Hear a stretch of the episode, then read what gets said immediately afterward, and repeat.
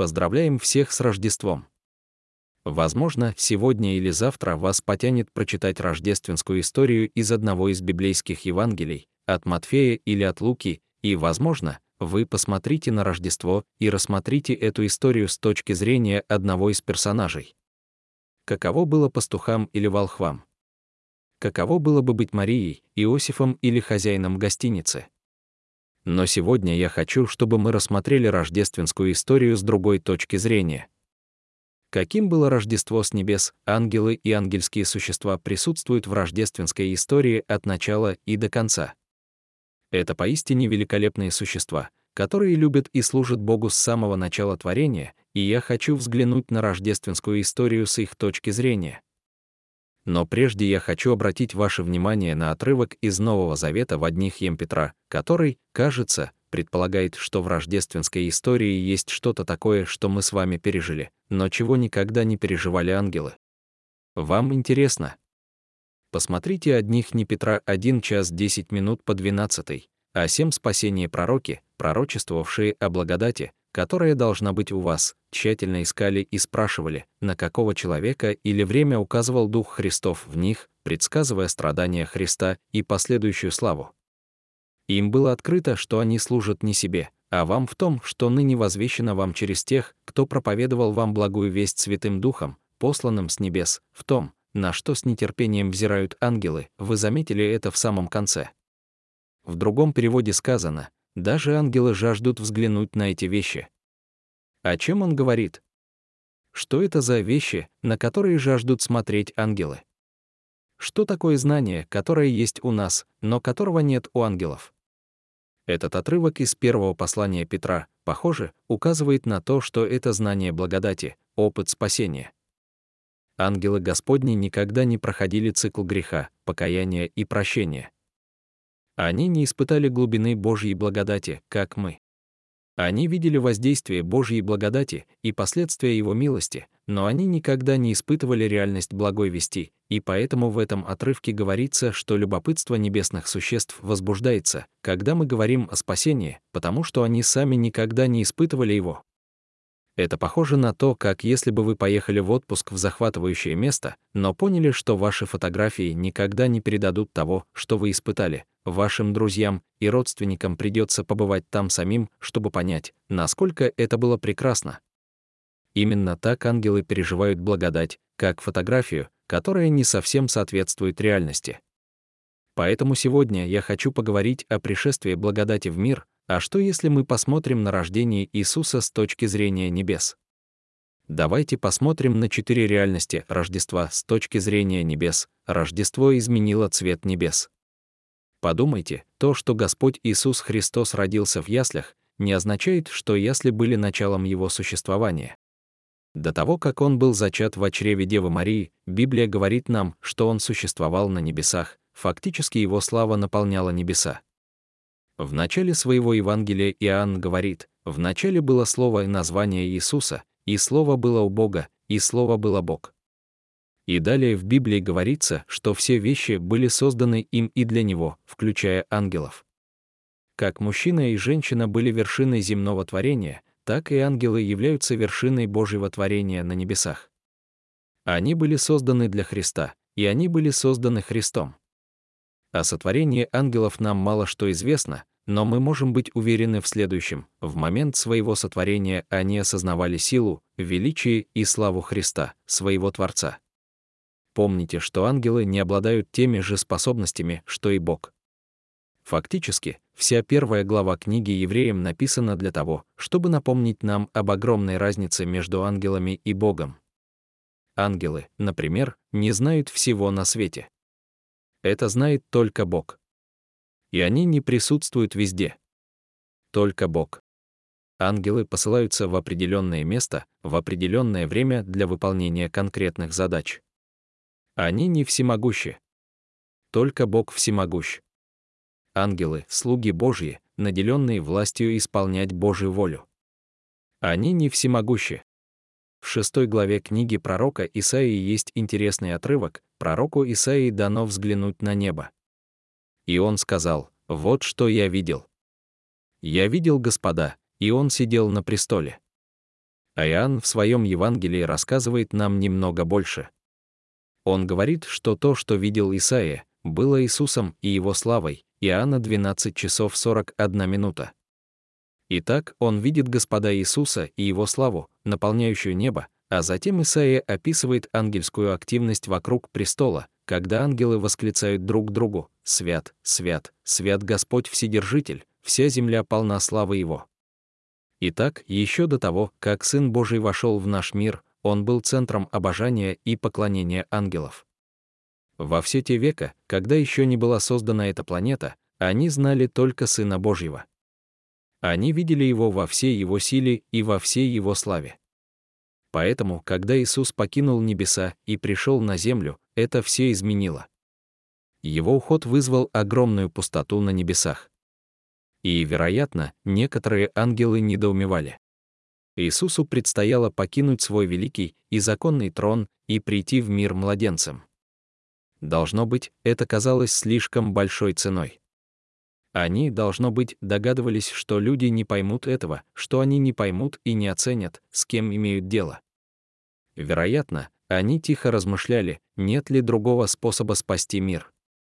Может быть, кто-то другой. Разве нет кого-то дальше по служебной лестнице, кто мог бы пойти? Действительно ли люди, со всеми их недостатками, стоят тех обязательств, которые они получают от небес в этом деле? Действительно ли он должен стать одним из них?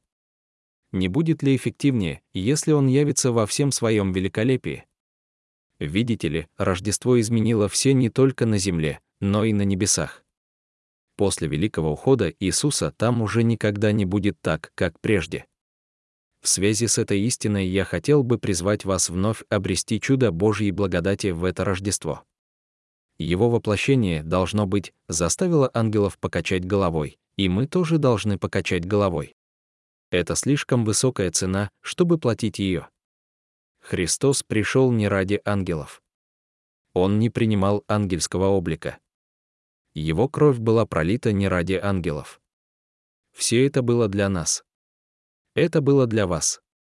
Автор послания к евреям описывает это следующим образом. На малое время он сделался ниже ангелов, то есть Иисус, увенчанный славою и честью за смертные страдания, дабы по благодати Божией вкусить смерть за всех. Это Евангелие ошеломляет небеса. И если оно поражает ангелов, то почему кто-то из нас должен быть к нему равнодушен? И если все небеса должны склониться к ногам Иисуса Христа, то почему никто из нас не должен сделать то же самое? Итак, первая рождественская реальность заключается в том, что воплощение изменило цвет небес. А вот вторая, Рождество продемонстрировало Божью любовь к обездоленным. Луки 1 час 52 минуты, читая евангельские повествования о рождении детей, невозможно не прийти к выводу, что, хотя мир склоняется в сторону богатых и сильных, Бог благоволит к обездоленным. Мария говорила в своем «Магнификате», когда была беременна, он не зверг сильных с престолов их и возвысил смиренных, точка, а если проследить за движением ангелов в месяце, предшествующие рождению Христа, то можно подумать, что это кто есть кто в клубе знатных. Гавриил и его друзья-ангелы должны были быть более чем обеспокоены. Гавриил явился к старому, измученному священнику Захарии и его бесплодной жене Елизавете и сообщил им, что у них родится сын, Иоанн Креститель, который подготовит путь для Спасителя. Затем он отправляется в маленький и неожиданный городок Назарет и встречает там совсем юную девушку, которая не только будет носить в своем чреве царя Вселенной, но и будет доверена ему в качестве родителя. Примерно в это же время к простому парню по имени Иосиф является другой ангел и говорит ему, чтобы он держался за Мрию, что «хотите верьте, хотите нет», но она говорит правду. Хотя для Иисуса было бы уместно родиться во дворце в Риме или другом крупном мегаполисе, пророк Михей за сотни лет до рождения Иисуса получил с небес весть о том, что Бог думает о меньшем. Он сказал, «А ты, Вифлеем, хотя и мал среди родов Иудиных, но из тебя произойдет для меня тот, кто будет владыкой над всем Израилем». И тогда в гостинице не оказалось места, поэтому ангельская аудитория собралась в амбаре за пределами небольшой деревни и у корыта для скота и ангелы снова мобилизуются, чтобы послать грандиозное приглашение на рождение нового царя, и вместо того, чтобы обратиться к правителям и лидерам, занимающим высокие посты, они обращаются к неудачникам и костоварам, самым низким членам тотемного столба в этом обществе. И вот пастухи и животные стали почетными гостями на рождение нового царя Израиля. Невозможно читать рождественскую историю и следить за движениями ангелов, не осознавая в очередной раз, что Бог любит маленьких. Эта тема сохранится и в жизни Иисуса. Его чувства сильнее всего привлекали бедные, бессильные, угнетенные, отстающие. Сегодня богословы спорят об уместности фразы «Божья преференция для бедных» как способа описать Божью заботу об обездоленных. Поскольку Бог определил обстоятельства, в которых нужно родиться на планете Земля, без власти и богатства, без прав, без справедливости, его преимущественные возможности говорят сами за себя. Вполне логично, что Бог поступил именно так, ведь Он Бог, который использует маленьких мальчиков, рогатки и огромные доспехи, как у Давида, чтобы повергнуть гигантов. Девушек из безымянных городов, которые, как Есфирь, занимают царское положение, чтобы рисковать жизнью ради спасения народа.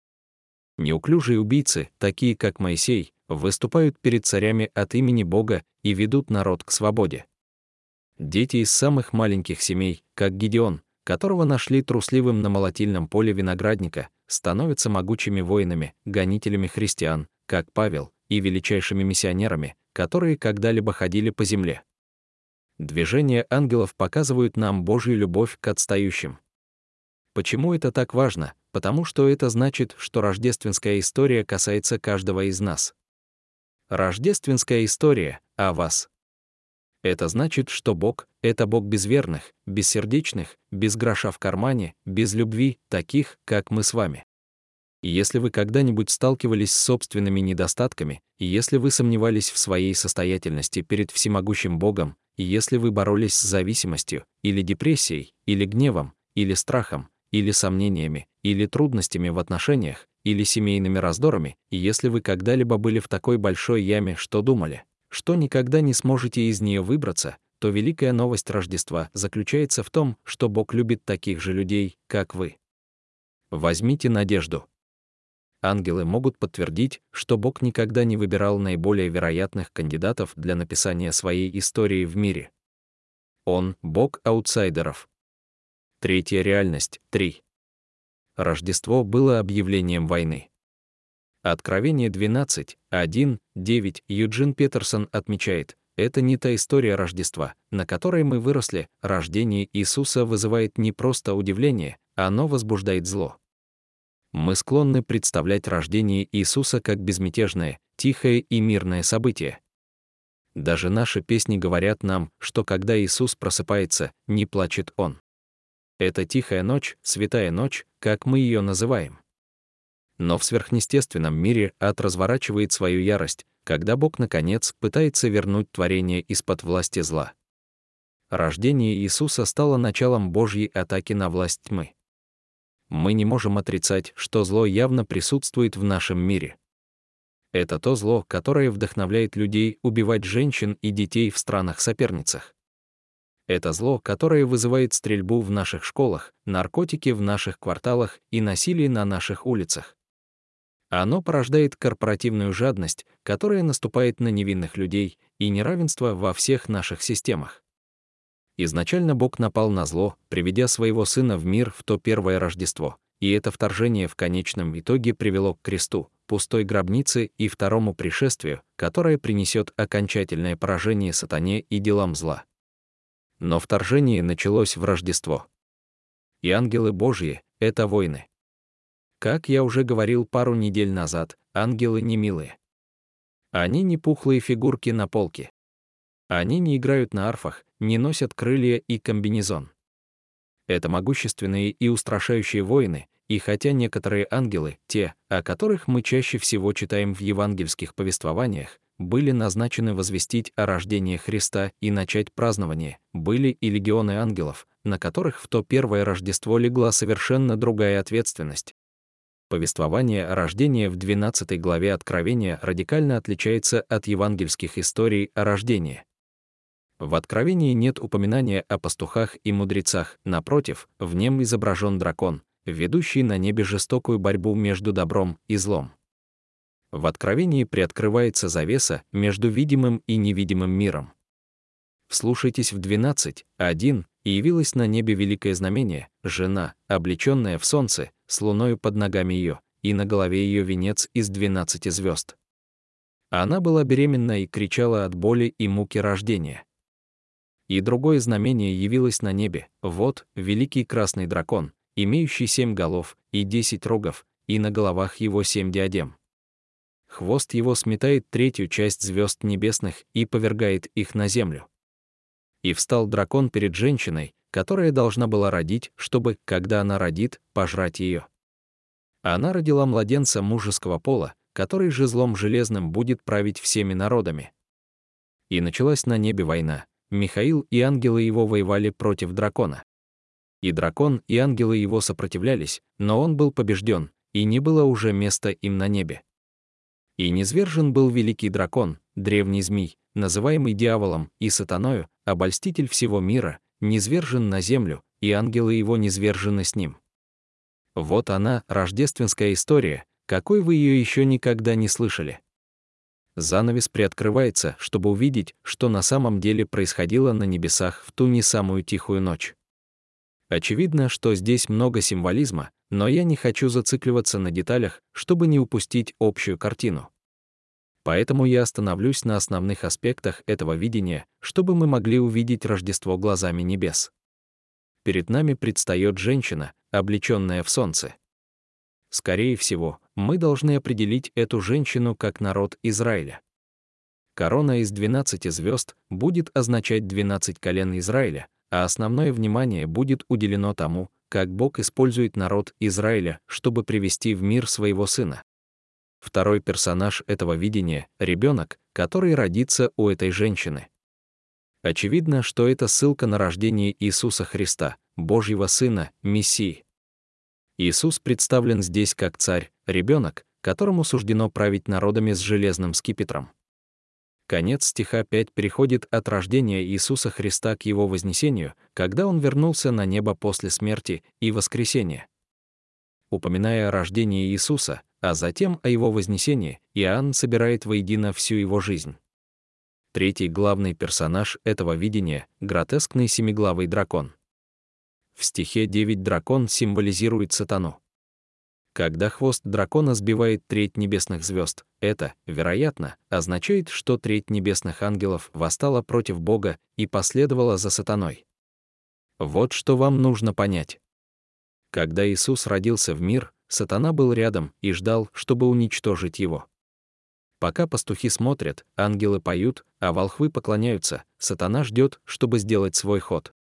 На земле родился младенец, сатана прошептал его на ухо царю Паранейку, и началась погоня. На небесах началось великое вторжение, дерзкий рейд правителя сил добра в тыл врага, к очагу зла. Чтобы понять всю предысторию этой духовной битвы, вам придется вернуться к пророчеству, которое было произнесено самим Богом в самом начале времени и пространства, как мы его знаем. В Эдемском саду. Сатана в образе змея только что совершил свой отвратительный акт обмана человечества и искусил Адама и Еву совершить первый грех против Всевышнего. И вот наступает время последствий. Бог назначает наказание каждой стороне за их роль в преступлении. В Бытие 3. 15 Бог осуждает змея такими словами «И вражду положу между тобою и между женщиной, и между потомством твоим и потомством ее, он будет поражать тебя в голову, а ты будешь поражать его в пету». Это первое обещание, данное после грехопадения человечества.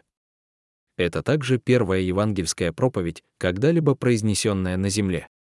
Богословы называют ее протоевангелиум, первое Евангелие.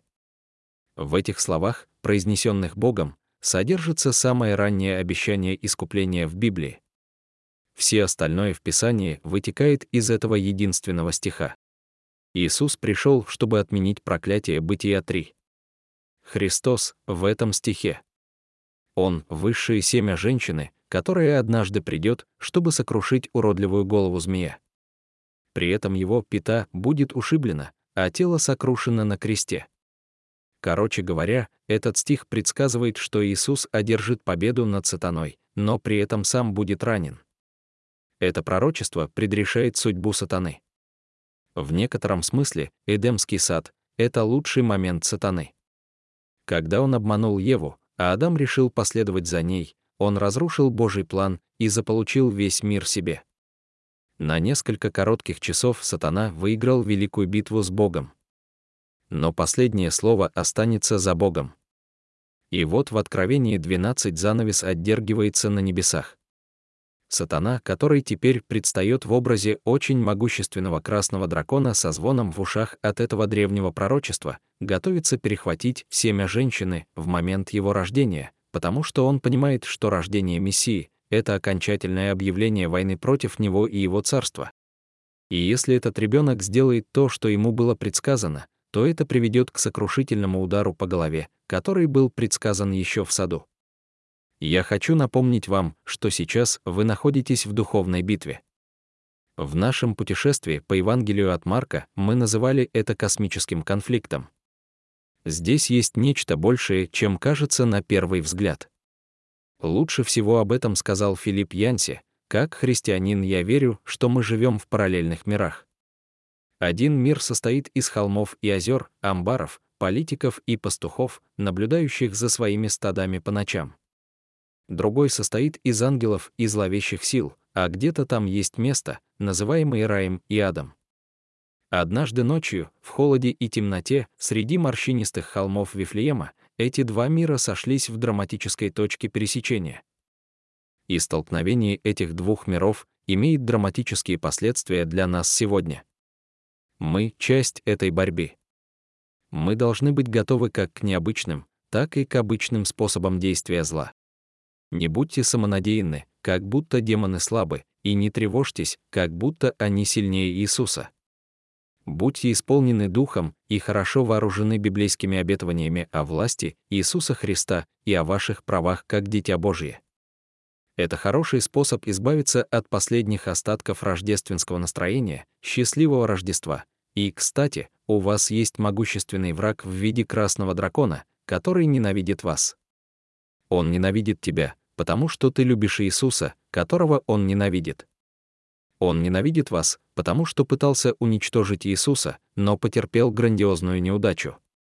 Его выгнали с небес, и теперь Он идет за тобой. С Рождеством. Но именно здесь мы и находимся. Итак, давайте вспомним наши четырех рождественские реалии с точки зрения небес, 1. Рождество изменило облик небес. 2. Рождество продемонстрировало любовь Бога к отстающим. 3. Рождество стало объявлением войны. А вот и номер 4. Рождество утвердило Иисуса Христа как законного царя человечества. Послушайте, что Гавриил объявляет Марии в Луке 1, 31, 33. «И вот, зачнешь в чреве твоем, и родишь сына, и наречешь ему имя, Иисус, он будет велик и наречется сыном Всевышнего. И даст ему Господь Бог престол отца его Давида, и будет царствовать над домом Якова вовек, и царству его не будет конца. Ангелы с самого начала воспринимали Иисуса как царя. Они прекрасно знали, кто он такой и что ни один земной царь не сможет сместить его. Они знали, что в скромном Вифлеемском сарае лежит законный правитель Вселенной, тот, кто своими, теперь уже крошечными, руками создал всех людей и животных в этой истории. Это знание делает конфликт, произошедший с царем Иродом, почти комичным, если бы он не был таким ужасным. Это известно как убийство невинных. Матфей рассказывает, что когда Ирод узнал о рождении Иисуса, он приказал убить всех мальчиков двух лет и младше. Ирод боялся, потому что знал, что не он законный царь, а Иисус, Поэтому он поступил так, как поступают политические лидеры, когда им угрожает опасность, и попытался устранить конкурентов. Ирод, которого называли царем Иудеи, навязал римское правление на местном уровне. Несколько лет спустя Ирод, которого называли царем Иудеи, обеспечивал римское правление на местном уровне. Через несколько лет римляне взяли на себя непосредственное управление южной провинцией, которая охватывала Иерусалим, и самым жестоким и печально известным правителем стал человек по имени Понтий Пилат. Согласно Евангелию от Луки, новый Ирод по имени Антипа и Пилат считали друг друга врагами до того дня, когда их пути пересеклись, чтобы решить судьбу Иисуса. В тот день они сотрудничали, надеясь добиться успеха там, где потерпел неудачу Ирод Великий, избавиться от этого странного так называемого Мессии и тем самым сохранить свое хрупкое царство. От начала и до конца конфликт между Римом и Иисусом выглядел совершенно односторонним. Рим всегда одерживал верх. Казнь Иисуса поставила бы точку и положила бы конец любой угрозе со стороны этого маленького движения. Тирания снова победит. Никому не приходило в голову, что его упрямые последователи могут пережить Римскую империю. А мы пережили. И все попытки царей и их царств, императоров и их империй подавить движение Иисуса потерпели неудачу. Врата ада никогда не одолеют его церковь. Царство Христа было прочно установлено в Рождество. Мой вызов для вас в это Рождество 2023 года — найти свой путь в Царство Божие, отдав свою жизнь Царю Иисусу. Ангелы на небесах прекрасно понимают, с кем мы имеем дело. Я молюсь, чтобы и вы тоже. Вы уже устали от попыток управлять своим собственным царством, или пытаться играть в игры царств этого мира. Его царство — вечное, и он — верный и щедрый царь, потому что он сделал себя доступным для всех. Некоторые из вас помнят журналиста CNN Ларри Кинга. Однажды его спросили, у какого исторического персонажа он больше всего хотел бы взять интервью. Он ответил, что хотел бы взять интервью у Иисуса. На вопрос о том, чтобы он спросил у Иисуса в интервью, Ларри Кинг ответил, «Я бы хотел спросить его, действительно ли он родился от девственницы, потому что то, как он ответил на этот вопрос, определило бы для меня историю». Ларри Кинг прав. Рождество меняет все. Позвольте мне закончить на этом. Джей Би Филлипс предлагает интересный взгляд на Рождество с небес. В его рассказе старший ангел показывает молодому ангелу все великолепие Вселенной. Они видят кружащиеся галактики и пылающие солнца, затем летят через бесконечные расстояния космоса, пока, наконец, не попадают в одну галактику, состоящую из 500 миллиардов звезд, когда они вдвоем приблизились к звезде, которую мы называем нашим Солнцем, и к кружащим вокруг нее планетам, старший ангел указал на маленькую и довольно незначительную сферу, очень медленно вращающуюся вокруг своей оси. Она показалась маленькому ангелу тусклой, как грязный теннисный мячик, а его разум был переполнен размерами и великолепием того, что он только что увидел в остальной части Вселенной. «Я хочу, чтобы ты особенно внимательно посмотрел на эту», — сказал старший ангел, указывая пальцем. «По-моему, он очень маленький и довольно грязный», — сказал маленький ангел. «Что в нем особенного?» Представьте себе изображения, переданные на Землю первыми астронавтами Аполлона, которые описывали нашу планету как целую, круглую, красивую и маленькую, сино-зеленый и загорелый шар, подвешенный в космосе.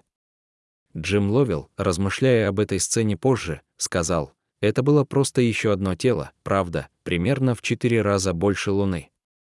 Но оно хранило в себе всю надежду, всю жизнь и все то, что знал и любил экипаж Аполлона. 8. Это было самое прекрасное, что можно было увидеть на всех небесах. Такова была точка зрения человека, точка, однако для маленького ангела Земля не казалась такой впечатляющей.